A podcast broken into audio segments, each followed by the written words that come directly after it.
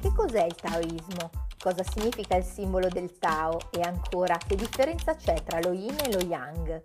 Scoprilo nella puntata di oggi, ma prima sigla!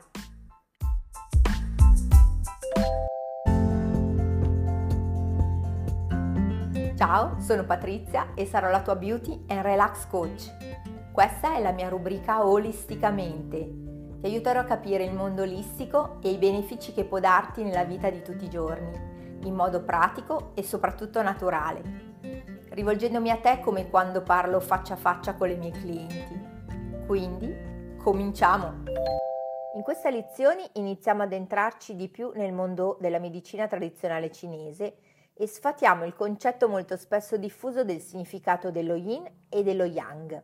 Ma prima di farlo facciamo una premessa su cos'è il taoismo. Il taoismo è un'antica filosofia cinese e insieme alla medicina tradizionale cinese cerca di spiegare il funzionamento dell'organismo umano, ma anche di tutti gli esseri viventi, attraverso leggi che si definiscono universali.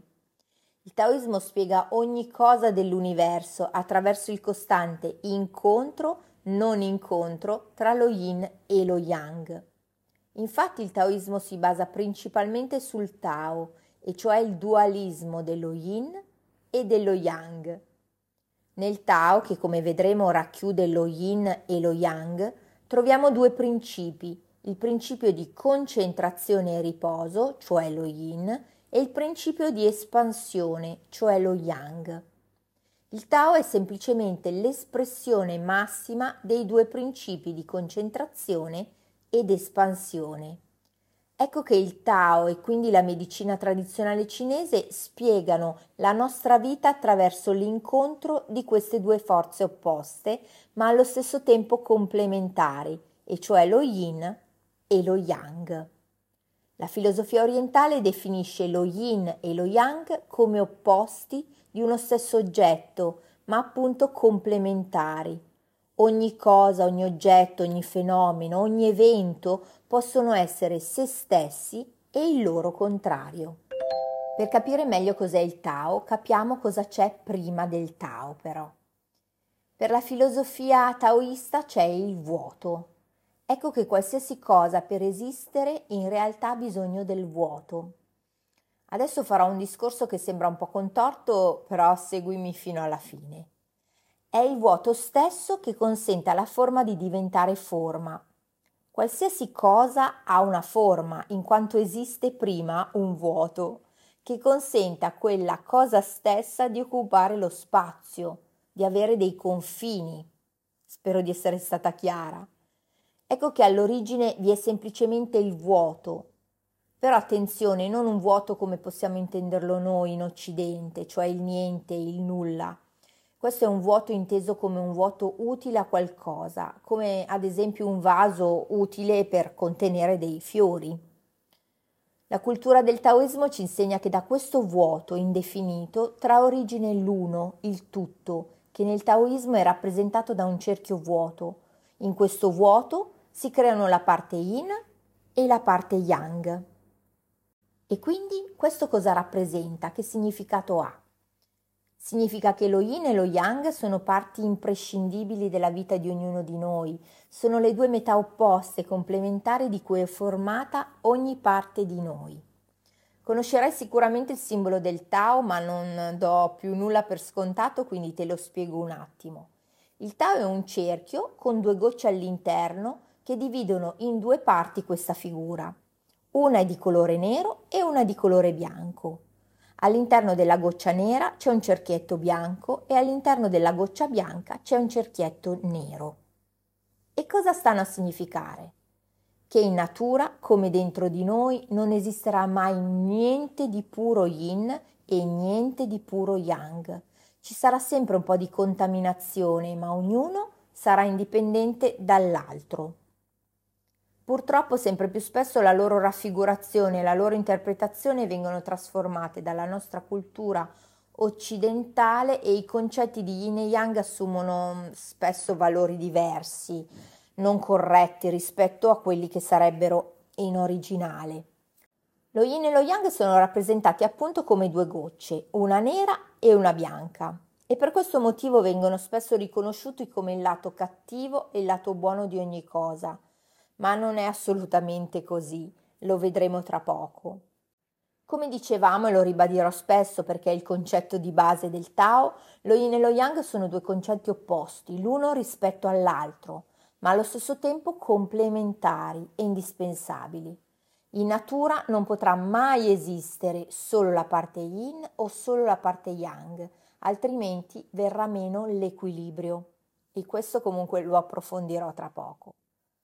Nessuna cosa esiste di per sé, nulla è assoluto. Lo yin e lo yang si possono considerare come due grandi macro categorie al cui interno possono essere inserite altre categorie che descrivono come sono le cose. Funzionano in relazione l'uno all'altra e in relazione all'universo. Questa è la teoria dello yin e dello yang. I cinesi in antichità avevano scoperto che qualsiasi coppia di contrari poteva essere inserita all'interno delle categorie dello yin e dello yang.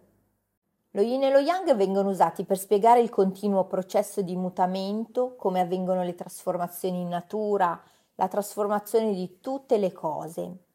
È vero che ci sono appunto queste due parti che apparentemente sembrano in opposizione, quella nera appunto e quella bianca, ma anche è vero che queste due parti sono tenute insieme all'interno di un unico cerchio, quindi c'è una relazione fra di loro e non una separazione. Per fare un riassunto in breve basta guardare gli ideogrammi con cui sono rappresentati le parole yin e yang per dare già una loro definizione. Se cerchi su internet l'ideogramma dello yin, indica il lato in ombra di una collina, di un pendio, in cui il clima è brutto, ci sono i nuvoloni nel cielo, piove, la gente è chiusa in casa. Mentre il significato dell'ideogramma dello yang è sempre quello di una collina, ma in questo caso c'è il sole sopra il cielo e c'è il vento. Per capire meglio cosa voglio intendere facciamo qualche esempio. Per esempio partiamo dal semplice freddo e caldo. Dove metteresti l'idea del freddo?